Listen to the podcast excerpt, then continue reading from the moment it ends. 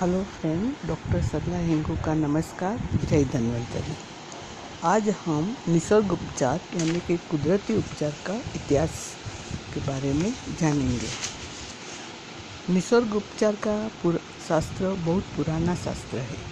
हम हिपोक्रेट्स को आधुनिक औषध, यानी कि मॉडर्न मेडिसिन के पिता मानते हैं। वे 2500 वर्ष पहले जन्मे थे, लेकिन उनकी कीर्ति निसर्ग शास्त्र ऊपर आधारित औषधि से वो फ़ेमस हो गए। फिजिक्स का मतलब है निसर्ग और फिजिशियन का मतलब है निसर्ग उपचार करने वाला।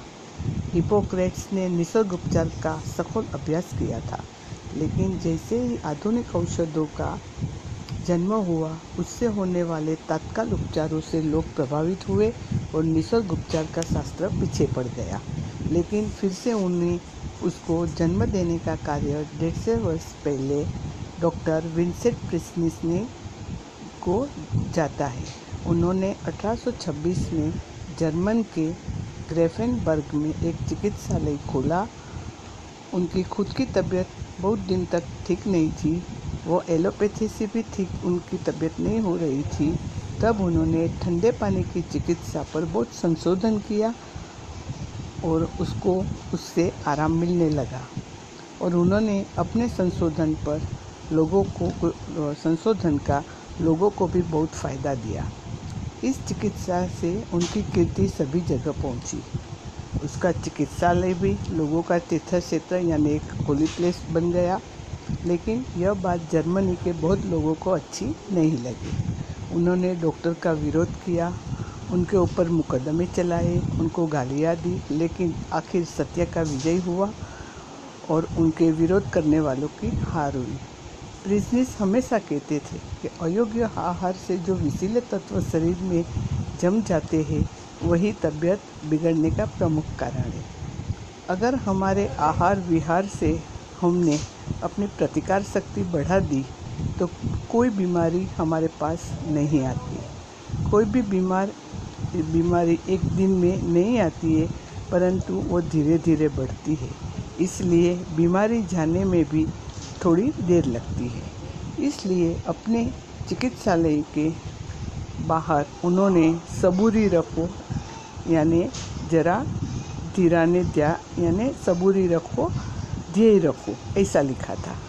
इसी समय चेकोस्वेलिया का डॉक्टर डॉक्टर लेंडेविन गाँव में डॉक्टर जोहानिस स्कॉट्स नाम के ऑस्ट्रेलियन डॉक्टर ने एक स्वास्थ्य केंद्र खोला था। वे पहले प्राणियों पर इलाज करते थे। इसी अनुभव पर उन्होंने मानव पर उपचार करना शुरू किया। इसमें उन्हें इसमें उन्हें अच्छा यश मिला और उसका नाम सभी तरफ़ से रोशन हो गया। डॉक्टर प्रिजनिस जैसे लोगों ने इन्हें भी बहुत विरोध किया। 20 साल तक लोग उन्हें तकलीफ़ देते रहे और उनके कारण डॉक्टर प्रिस्निस को भी जेल जाना पड़ा था। लेकिन 1846 में एक घटना हुई जिसके कारण स्कोत के बुरे दिन पलट गए। विंटमबर्ग के ड्यूक को पाँव पाँव को गंभीर चोट आई थी। उन्होंने इस पर बहुत इलाज किए, लेकिन उनकी चोट ठीक नहीं हो रही थी। डॉक्टर ने उनका पाँव काटने की सलाह दी। यह सुनकर ड्यूक को बहुत दुख हुआ और किसी के कहने पर वे स्कोत के पास पहुँचे। कई महीनों के उपचार के बाद ड्यूक का पाँव पहले जैसा अच्छा हो गया। इस घटना को सभी जगह खलबली मच गई और इस घटना पर एक पुस्तक भी प्रकाश हुआ, प्रकाशित हुआ और स्कोत का नाम सारे जग में फैल गया। डॉक्टर प्रिस्निस के जल चिकित्सा को प्रधान रूप दिया तो डॉक्टर स्कोत के ठंडे पानी की पट्टी और आहार को भी महत्व दिया। इसके बाद जिस डॉक्टर का नाम लेना चाहिए वह थे बर्वेरिया के, यानी जर्मनी के फादर सेबेस्टियन निप। उन्होंने जल चिकित्सा से उपचार करने के लिए एक चिकित्सालय खोला। सभी तरह की बीमारियाँ वो दूर करते थे। अलग अलग तापमान के पानी से वो बीमारियाँ दूर करते थे। माई वाटर क्योर, ये उनका प्रसिद्ध ग्रंथ था। ऑस्ट्रेलिया के बर्नर्ड स्क्विली ने ये हवा और सूर्य किरण से, किरणों के उपचार से बीमारियाँ दूर करते थे। पेट साफ़ न होना, यह सभी रोगों की जननी है और वह दूर होने से तबीयत सुधरती है, ऐसा उनका कहना था। वे शाकाहार को महत्व देते थे। बचपन से वो बहुत बीमार रहते थे, लेकिन निसर्ग उपचार से उनका स्वास्थ्य अच्छा हुआ और वो 97 साल तक उन्होंने स्वास्थ्यपूर्ण जीवन बिताया। ड्रेसडेन जर्मनी में जिनका चिकित्सा चिकित्सालय था, वे डॉक्टर हैब्रिक लेमन इन्होंने निसर्ग उपचार के लिए बहुत बड़ा काम किया है। ये आहार को प्रथम स्थान देते थे। स्वास्थ्य के लिए सात्विक खाना ज़रूर है। भोजन में नमक का उपयोग कम करो। मद्यपान से शरीर की हानि होती है, ऐसा उनका कहना था। मद्यपान से शरीर की हानि होती है, यह बात सिद्ध करने के लिए उन्होंने जीवन भर बहुत परिश्रम किए। निसर्ग उपचार में जिनका नाम और अभिमान के साथ लिया जाता है, वे है जर्मनी के लुई लुई कुन लुई कुन बीसवें साल में है उन उनकी तबीयत बिगड़ गई और बहुत औषधि लेने के पश्चात भी वो ठीक नहीं हुए। तब उन्होंने निसर्ग उपचार की और मुड़े और उनका स्वास्थ्य अच्छा हो गया। इसके बाद उन्होंने निसर्ग उपचार का अभ्यास किया और अठारह सौ छियासी में जर्मनी के लिप्जिक शहर में आरोग्य केंद्र खोला। वहाँ सूर्य स्नान, कटी स्नान, मूत्र स्नान, बाष्पो स्नान इनके ज़रिए इलाज करते थे। इनके शरीर शुद्धि और रक्त शुद्धि से भी बहुत बीमारियाँ दूर होती है, ऐसा कुन्ने का कहना था। चेहरा और गर्दन देखकर वो बीमारी का निदान करते थे। The new science of healing और the science of the facial expression ये उनके प्रसिद्ध ग्रंथ है। सभी भाषाओं में इन ग्रंथों का अनुवाद हुआ है। लुई लुई कुने कहते थे कि सभी रोगों का मूल कारण एक है और वह है शरीर में जमा हुआ जहर। जर्मनी के डॉक्टर एडल जस्ट ने एडल जस्ट ने भी एक प्रसिद्ध निसर्ग उपचार तज्ञ थे। वे हाल पर्वतों के नज़दीक जंगबान नाम का अपना चिकित्सालय चलाते थे।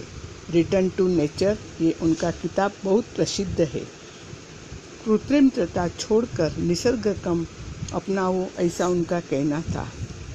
इनका वैक्सीन यानी लस को कड़ा विरोध था। अभी तक निसर्ग उपचार तज्ञ देखे वो यूरोप के थे। अमेरिका के भी अनेक प्रसिद्ध निसर्ग उपचार तज्ञ हैं।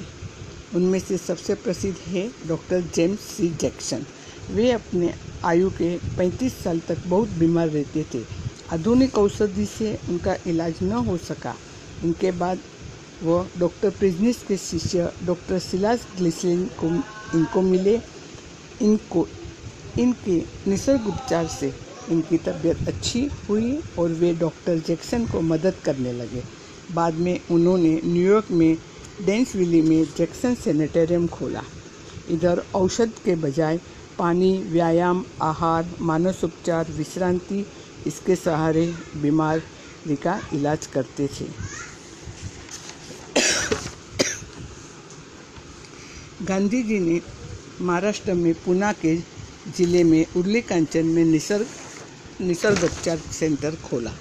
उनके मुख्य थे विनोबा भावे के भाई बाड़कोबा भावे। आज भी वहाँ पर यह आश्रम कार्यता कार्य करता है। गांधी जी के अनेक शिष्य और सहकारी निसर्ग उपचार पर श्रद्धा रखते थे। उनमें से कई नाम इस प्रकार है। पूर्व प्रधानमंत्री मोरारजी देसाई, गुजरात के पूर्व राज्यपाल श्री मरमायन जी भारत के पूर्व राष्ट्रपति वी वी गिरी, आचार्य विनोबा भावे इत्यादि। भारत में निसर्ग उपचार का जन्म आंध्र प्रदेश में हुआ और बाद में वह उत्तर प्रदेश, बंगाल, महाराष्ट्र के गुजरात में फैल गई।